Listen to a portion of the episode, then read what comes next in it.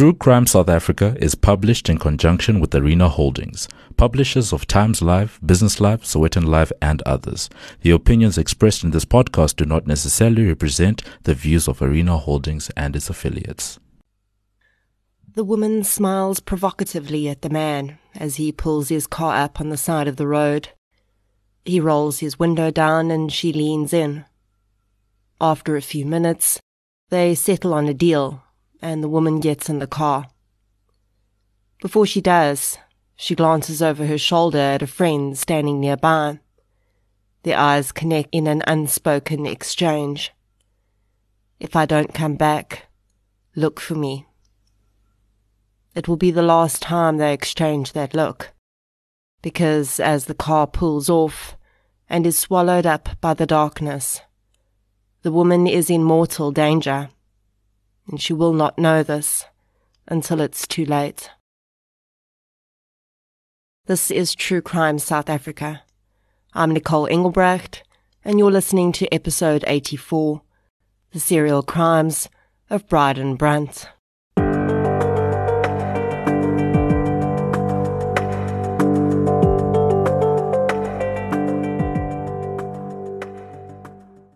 This week's True Crime TV must watch is the premiere of the brand new CBS Justice original series, Descent of a Serial Killer.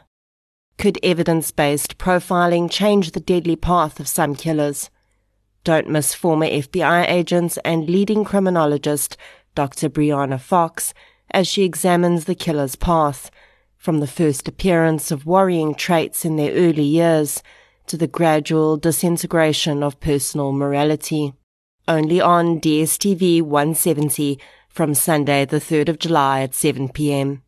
A huge thank you to CBS Justice for sponsoring this episode of True Crime South Africa. Before we get into today's episode, I'd like to thank our new Patreon supporters for the week. A huge thank you goes out to Chris Hill, Shakti Jainaran, Estelle. Kaur, Chanel Willemse, Marilee Merwe, Amai Mwana, Nabo Granger, Pumla Sibanyoni, Kate Webb, Kim Norton, and Michelle Peaty. Thank you so much for your support, everyone. It really does make a huge difference. If you'd like to support the show on Patreon or PayPal, I'll leave a link in the show notes. In addition to the shout out and monthly exclusive episodes that Patreons get, I also now upload an ad free version of every week's episode to Patreon. So if you prefer not to hear the ads, head over to Patreon and sign up for a minimum monthly contribution of just $1, which at the moment is about 16 Rand. It's a pretty good deal. If you like discounts, who doesn't? Head over to King Online for your health and beauty needs. Print Crowd for all your printing requirements and use the code TCSA10 at checkout for a 10% discount and support the show at the same time. And you can also get 10% off when you order from Wallpaper online by using the code TRUECRIME at checkout. Other forms of support that make a huge difference include following the show on social media, inviting your friends, family, postman, hairdresser, and parole officer to listen, and leaving reviews on the podcast platform you use. Today's episode is about a serial murderer. But rather than the usual highly charged string of murders where the offender seems incapable of stopping themselves, this offender sort of drifted from one murder to the next. He was one of those offenders who specifically selected a vulnerable sector of society to target and it helped him get away with his crimes for far too long. There's another aspect of this case that feels familiar to many serial offenders, though, and that's what the offender claimed happened in his past. My sources for this episode include Micki Pistorius's book Strangers on the Street, as well as Gerard Labuschagne academic study on foreign object insertion in serial murders. So let's get into Episode 84 The Serial Crimes of Bryden Brunt. The following episode may contain sensitive material, including descriptions of violence, sexual assault, or graphic descriptions of injuries to victims. If you feel you may be triggered by such material, please consider this before accessing our content. To access trauma counseling or services, please see the helpline information on our show notes. Bryden Brunt was born on the 15th of April 1964 in Welkom. It's often difficult when we look at the histories of offenders who would go on to become serial murderers to determine which statements about their childhood and upbringing are actually factual and which are creations of their own minds in an attempt to garner a reduced sentence. Of course, when childhood trauma is presented in a sentencing phase as mitigation, there needs to be some form of proof of that. Psychosocial reports by social workers, as well as psychological assessments from psychologists and psychiatrists, can be presented, which may add some credence to the claims. But essentially, for us to know that this is the truth, it would need to be backed up by a family member of the offender. And even if that happens, one of two things may also be true. Either a family member may deny true claims because the nature of the claim reflects badly on them, or they may support false claims because they want the offender to be given mitigation in sentence. The other thing about any testimony a serial offender provides is that these people are so often living with personality disorders, which can include some level of psychopathic traits, that often for them the truth is a rare commodity to be avoided at all costs. And the story they want to present is one that makes them look good and helps them to manipulate those around them and the system. So it is with this view that I approach every story of childhood abuse that's presented by an offender. I'm always one to first believe the victim until the story is proven incorrect by evidence, but in these cases, I can't help but be skeptical. With that said, we do know that many violent offenders, both sexual and otherwise, have some history of abuse within their childhoods. Sadly, sexual violation at a young age, when combined with other factors, can turn a victim into a perpetrator. Most often, abuse victims do not go on to abuse others, but this can be considered a contributing factor to the psychology of many of these people. With that in mind, Bryden Brunt would go on to say that his own childhood was far from ideal. He was one of seven children born to his parents.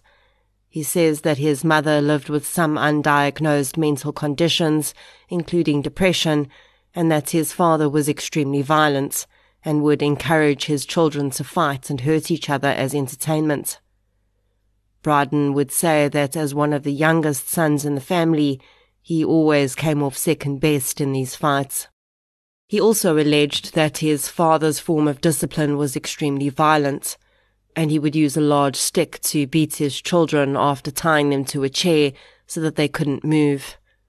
There was also domestic violence between Bryden's mother and father, which the children regularly witnessed. Bryden also said that when he turned 10, his second oldest brother began to sexually abuse him, and his oldest brother forced the younger boys in the family to commit acts of incest with their sisters. The family was isolated from others, and the children were allegedly not allowed to make friends with other children outside of the home. This last element is not uncommon in very abusive households. The abusers want to keep what's happening quiet and maintain control, so they will limit any interaction with the outside world. In some cases, we've seen children being taken out of school completely to avoid any chance that someone from outside the family might pick up on the abuse. The Brunt children, though, were still going to school, but it seems that soon the departments of welfare did pick up that something was not right in the family, and several of the children were removed from the care of their parents. Braden Brunt was removed from his parents' care and sent to what is called an industrial school. Such schools were, at the time, run by the Department of Education. They were essentially a combination between reformatories and residential schools for children who could no longer remain in their parents' care. And at the time that Brunt was sent there, there was no distinction between children who'd been sent to the school because they were youthful offenders who could not be sent to adult prisons, and the children who simply found themselves without caregivers. This would change later in South Africa's history when it became clear how toxic this environment was for all concerned. But when Bryden Brunt was sent to industrial school, he was attending with boys who'd been convicted of a variety of crimes, including violence and sexual assaults. Clearly, this is never a good idea, as children who've come in with no criminal tendencies will likely leave with some, and those who are already violent may find a whole pool of new, young, unsuspecting victims with this being a residential setting where the boys were also living in dormitories on the premises, the risk for abuse from fellow students only increased, and this was what Bryden claimed he experienced there. He said that he was repeatedly raped while attending the school, and this abuse only stopped when he completed grade 10 and requested to join the army. The request was granted, and Bryden Brunt became a soldier in the SANDF. Bryden claimed that during his time in the army, he served in the military police force, which was responsible for overseeing other soldiers and investigating crime and disciplinary issues within the Departments of Defense. It's not uncommon for serial offenders in other countries to have once held a position within a police force or some sort of security job. We see this quite regularly with American serial killers, but is not nearly as common with South African serial killers. But this may just be because the educational and job opportunities presented to South Africans are vastly different. Where we have seen South African serial killers presented with an opportunity to engage in a profession involving power and control, such as law enforcement, they have almost always taken it. We don't know why Bryden Brunt left the SANDF, where, for a man with only a grade 10 education and a spotty history, he was in a pretty comfortable position as an MP. But by 1984, when he was 20 years old, he was unemployed and getting ready to start his life of crime. In March 1984, Brunt was arrested and convicted on a charge of crimen injuria. Crimen injuria is a crime under South African common law, which is defined as an act of, quote, unlawfully, intentionally, and seriously impairing the dignity of another, end quote. The crime is usually used in the prosecution of certain instances of road rage, stalking, racially offensive language, emotional or psychological abuse, and sexual offences against children. It's unknown the exact nature of Brunt's offence, but he was given a four month suspended sentence for that. In October of 1984, Brunt was arrested and convicted for stealing jewellery. His sentence was an interesting one, and it's actually the first time I've come across it in my research, so I looked into it a bit deeper. For his crime, Brunt was sentenced to caning. Prior to 1995, South Africa allowed corporal punishments as a sentence for both juvenile and adult offenders. This punishment was handed down only to male offenders and was referred to in case law as whipping. Offenders who'd been found guilty of a non-violent offence, who otherwise had a clean record, would often be handed down a judicial corporal punishment sentence. Juveniles were to be caned with their clothing on, while in some cases adults were ordered to remove their pants. Sentences could either involve light or heavy caning, depending on the offence. Offenders could not be sentenced to caning if they were found to have a mental disorder or, quote, psychopathic personalities, end quote. In 1995, after apartheid had fallen and the constitution had been formulated, Whipping was deemed a violation of human rights by the Constitutional Court, and it was abolished as a form of punishment. Of course, today we know that corporal punishment for offenders has absolutely no corrective value, and that was very clear in Brunt's case as he went on to offend again the very next year. In 1986, he was given a three month suspended sentence or a fine of 300 Rand for stealing a bicycle. Up until this point, he'd been living in the Kroonstad area of the Free State where he'd grown up.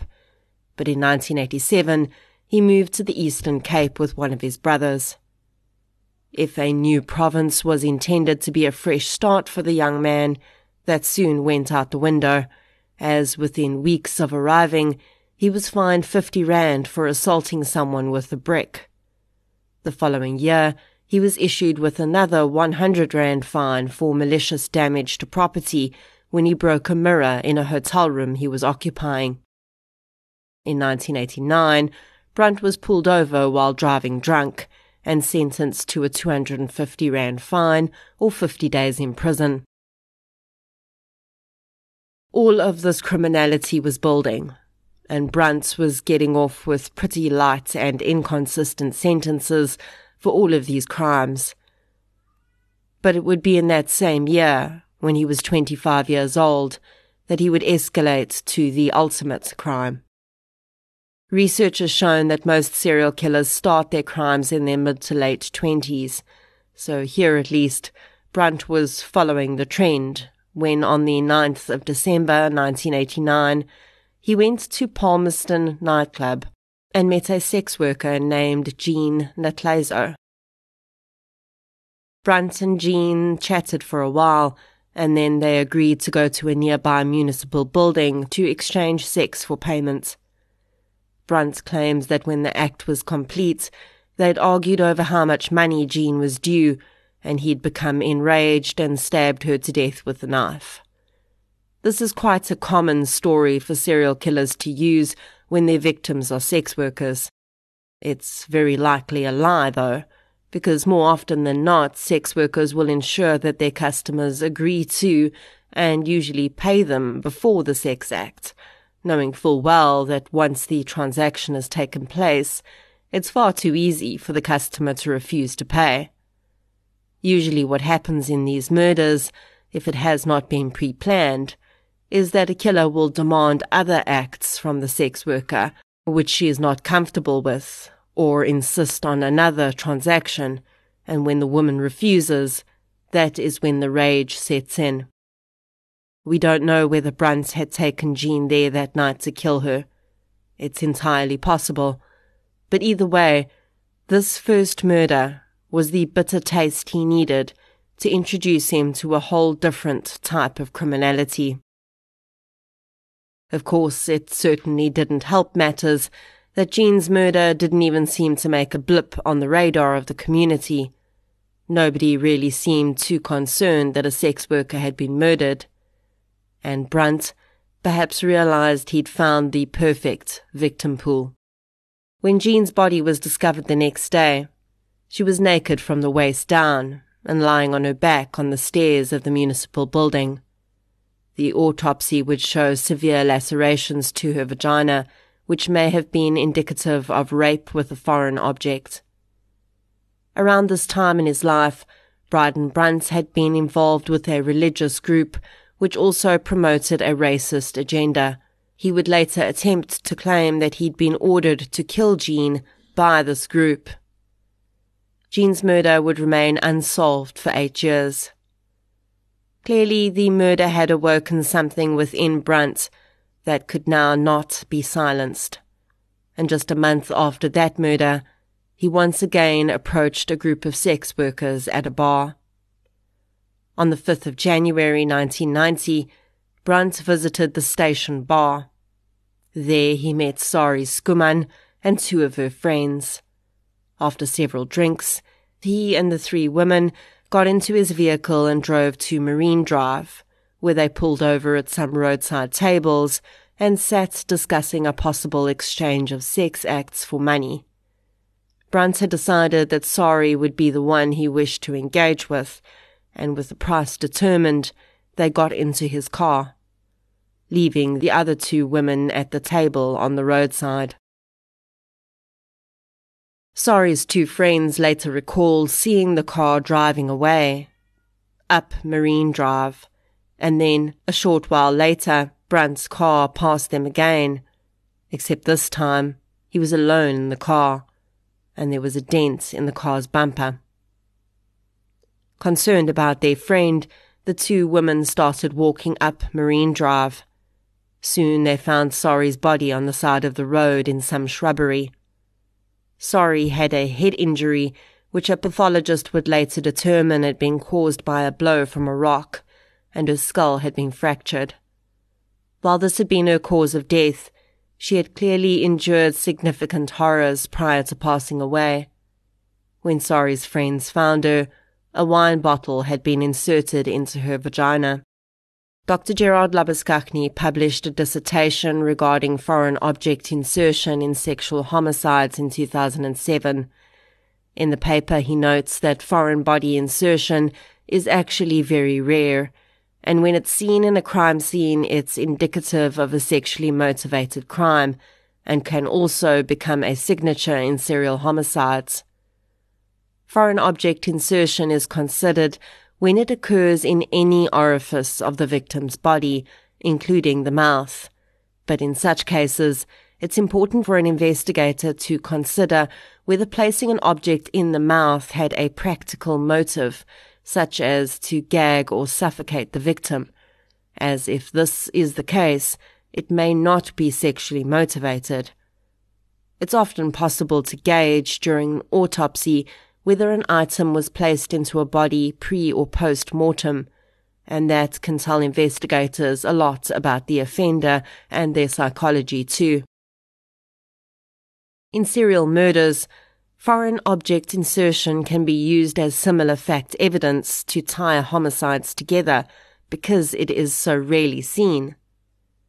When objects are inserted into victims, this is considered to be an expression of rage on the part of the offender, with this rage being a type that they live with on an ongoing basis and find ways to express, rather than rage which is triggered by a specific action of a victim. Foreign object insertion is also one of the behaviors that may be exhibited by sexual sadists. Sadism is a paraphilia or a disordered and harmful sexual behavior in which the offender receives sexual gratification from inflicting pain on a person who is not consenting to the act. Labuschagne points out that a few definitions and typologies for serial murder include foreign object insertion as a classification point for a disorganized offender, which in his opinion is not always the case. A disorganized offender usually does not show much planning in their crimes, and most murders of this nature are committed on the spur of the moment, and quite a lot of evidence is left behind.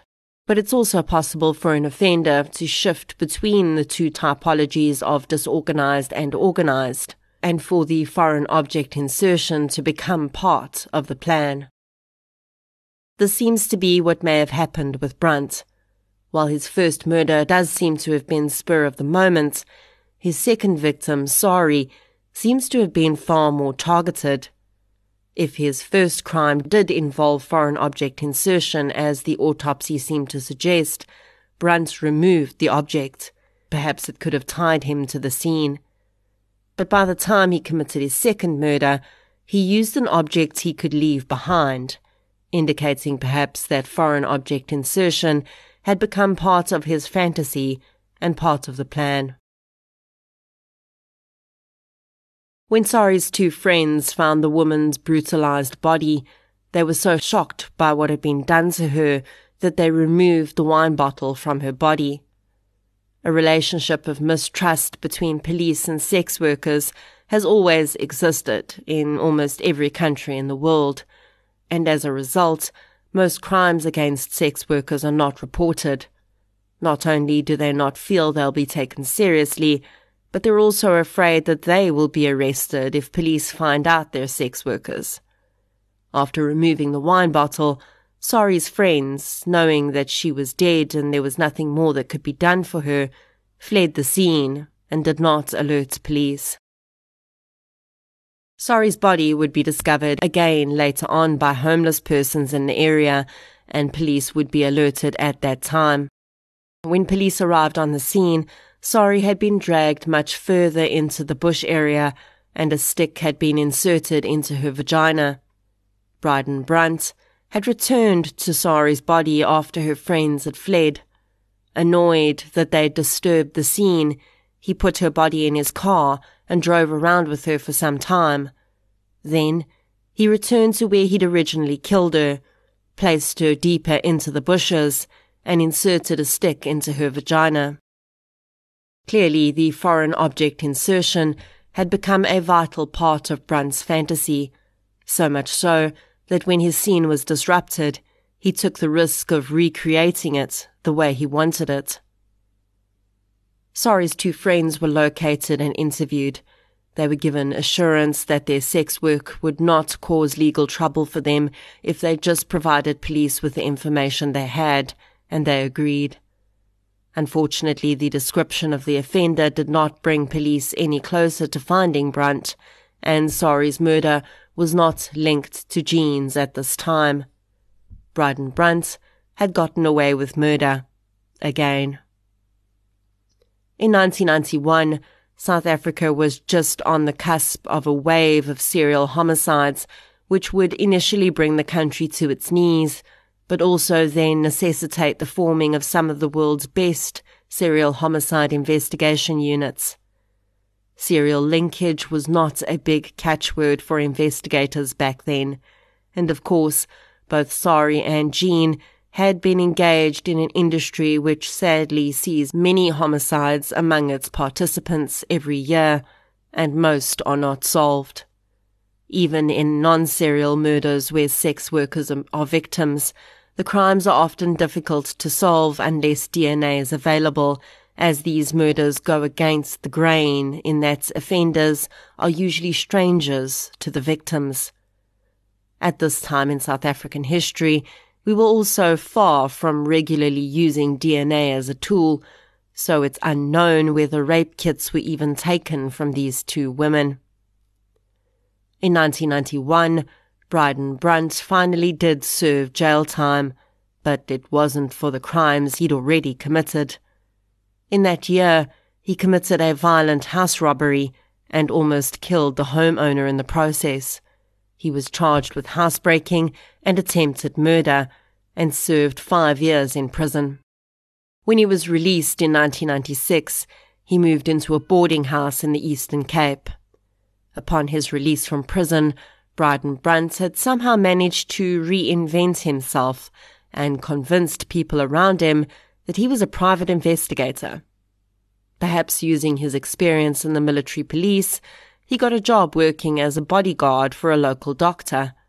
He would later claim that this doctor had requested he carry out a hit on two people. Brunt claimed that he turned down the job and inexplicably, instead, offered the two people he was supposed to assassinate a place to stay.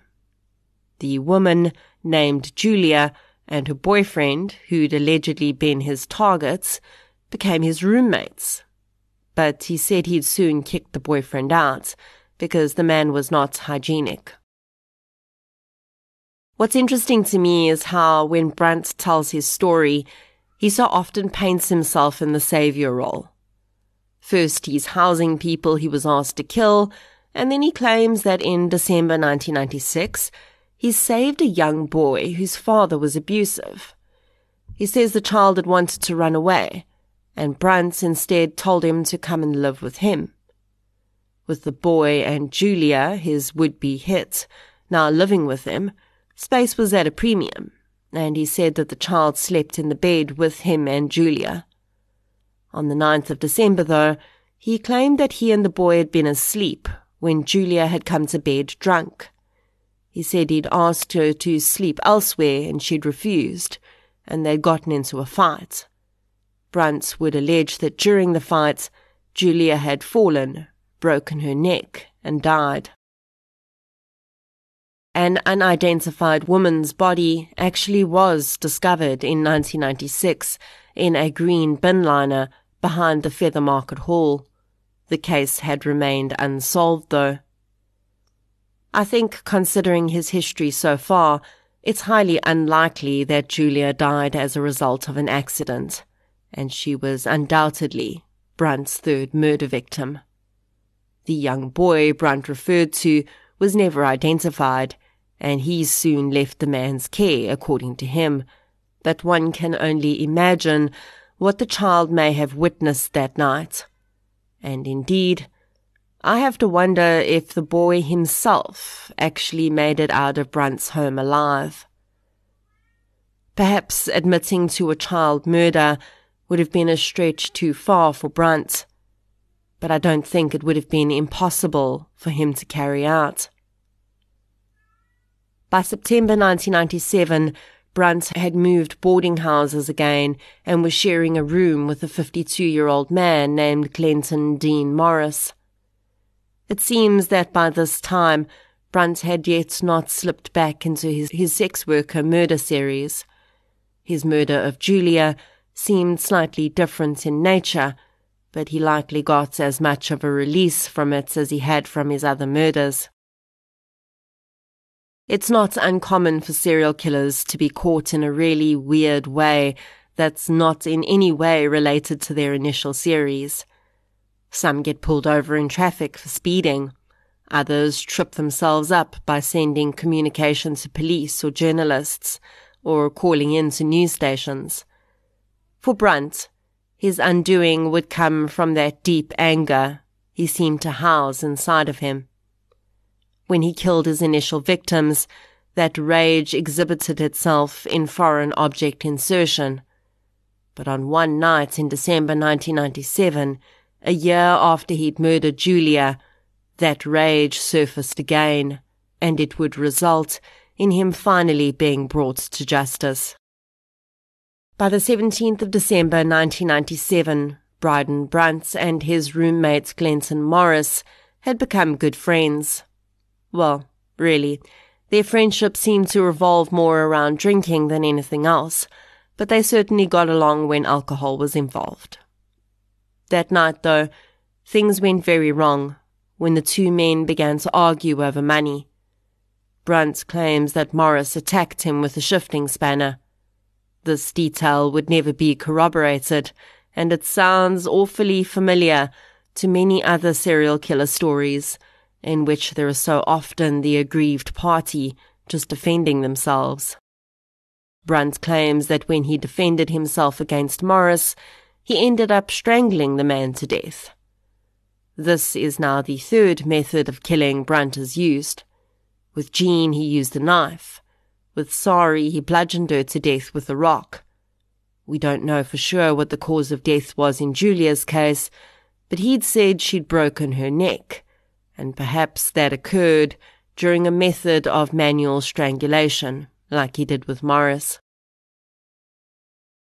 Also, you don't strangle someone to death in self defense.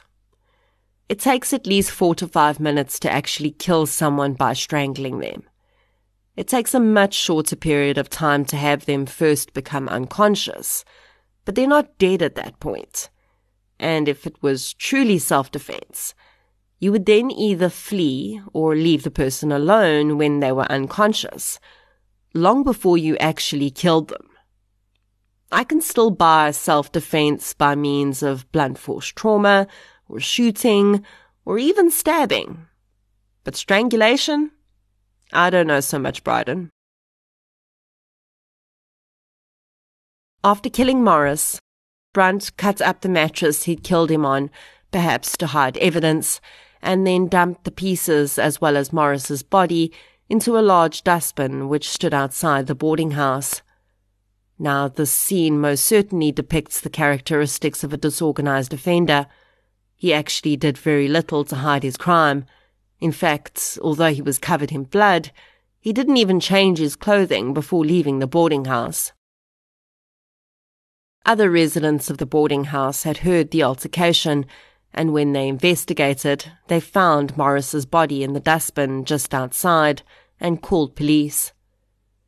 Police found Brunt walking the streets in his blood soaked clothing and arrested him.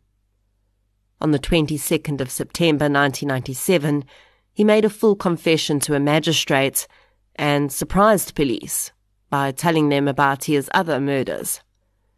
Up to this point, they had no inkling that he was responsible for any other murders, and they had nothing to tie him to those murders. As both parties were intoxicated, he might actually have been able to get away with a relatively light sentence for Morris's murder, but it seemed he found the limelight all too alluring. In addition to the murders of Jean, Sari, Julia, and Morris, Brunt also confessed to a fifth murder.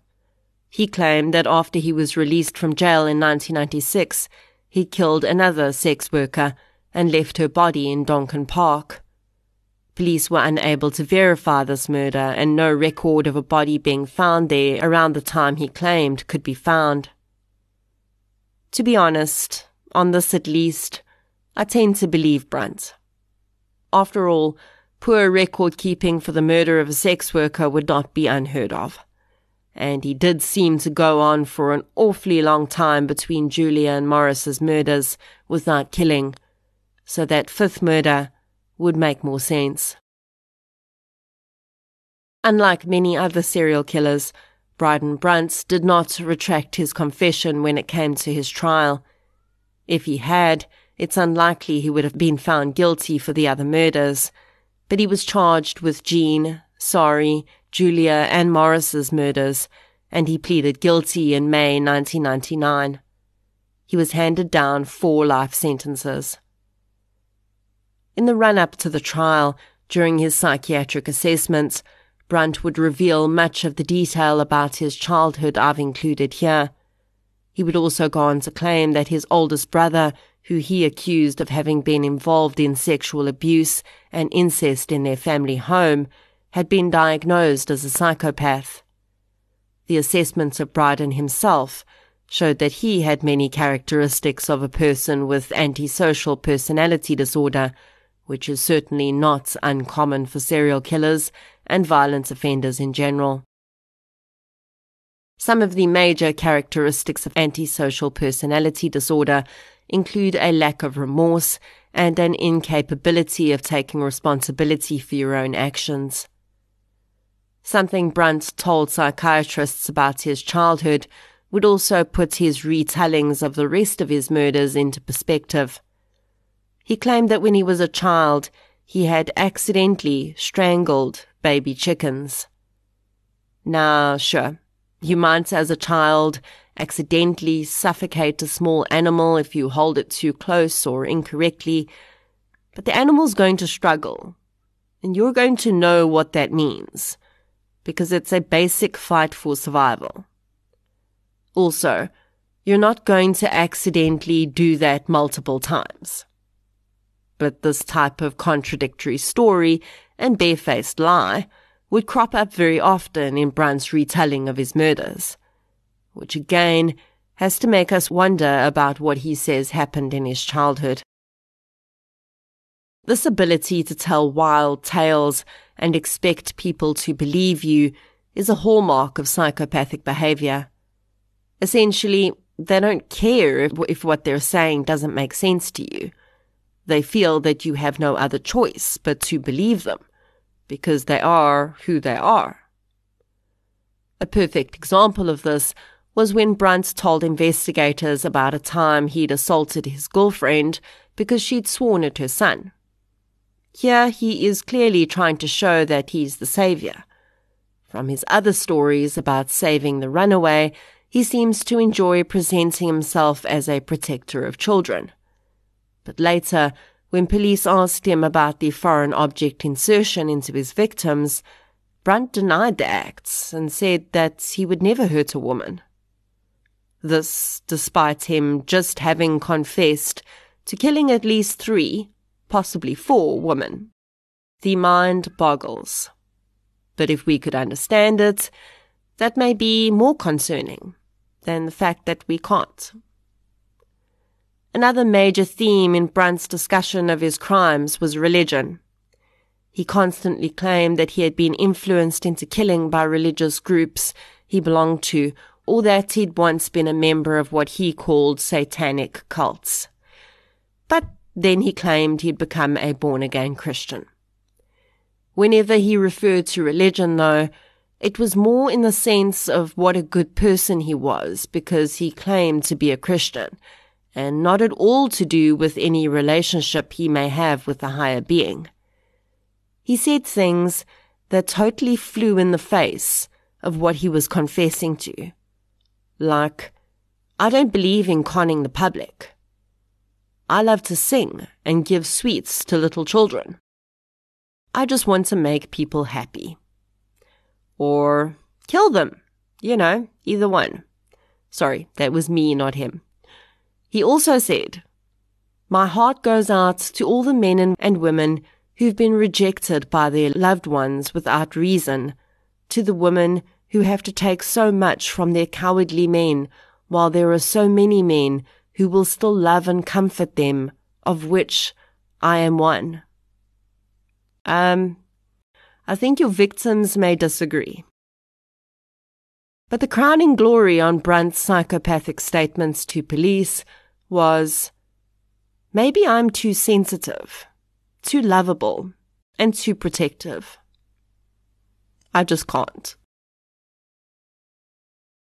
Bryden's crimes show why it is sometimes so difficult to solve serial murder cases, because for the most part they are stranger murders. What got him caught was killing someone he knew, and who everyone else knew lived with him despite Brunt's disorganized nature, because of the victim profile he was selecting, there's a very good chance he may have remained at large for a very long time and been able to accumulate many victims before he was caught. In fact, it may have only been interacting with the same sex worker twice or DNA when technology caught up that would have got him. I don't know why it bothers me so much when serial murderers purposefully select vulnerable victims and get away with it for so long. It's almost like an indictment on us as a society, because these predators are so skilled at watching and measuring up human reactions that they've already figured out who they can target without most of us even blinking an eye. Why do we put human lives on a scale of importance in such a way that people who seek to take lives use our own prejudices against us? So not only are these men and women who work in the sex industry being discriminated against and abused simply on the basis of the work they do, but they're also targeted for violence because of that discrimination. Serial killers targeting sex workers is not nearly as common here as it is overseas. And that in itself tells a story, because we have a far larger population of people who are vulnerable because of their socio-economic status. But really, any single group of people being targeted because their murder will essentially go unnoticed is a direct reflection on us as a society. Although police will almost always respond to murder series with the same amount of resources, regardless of the victim profile, as we clearly saw in this case, when vulnerable victims are involved, series often aren't identified right away, which means far more people from that segment of the population will die before a series is identified. In one case I covered over on Patreon, 16 sex workers were killed over a two year period before a series was identified. I can guarantee you that if it was university students being targeted, there definitely would not have been 16 killed before anyone identified a series. And yes, we can blame SAPS's own discrimination against victims as much as we like. And the fact that these are stranger murders does make it more difficult to solve. But the truth is that if we as a public made a noise about every single murder of a sex worker that happens and goes unsolved, they would have no choice but to look at them harder. So, really, while we didn't ask Bryden Brunt to kill, we certainly pointed him in the direction where he would have the most success in his horrendous endeavors. Jean Natlazo, Sari Skuman, Julia, Glenson Morris, and the fifth unidentified victim. I'm sorry. Rest gently.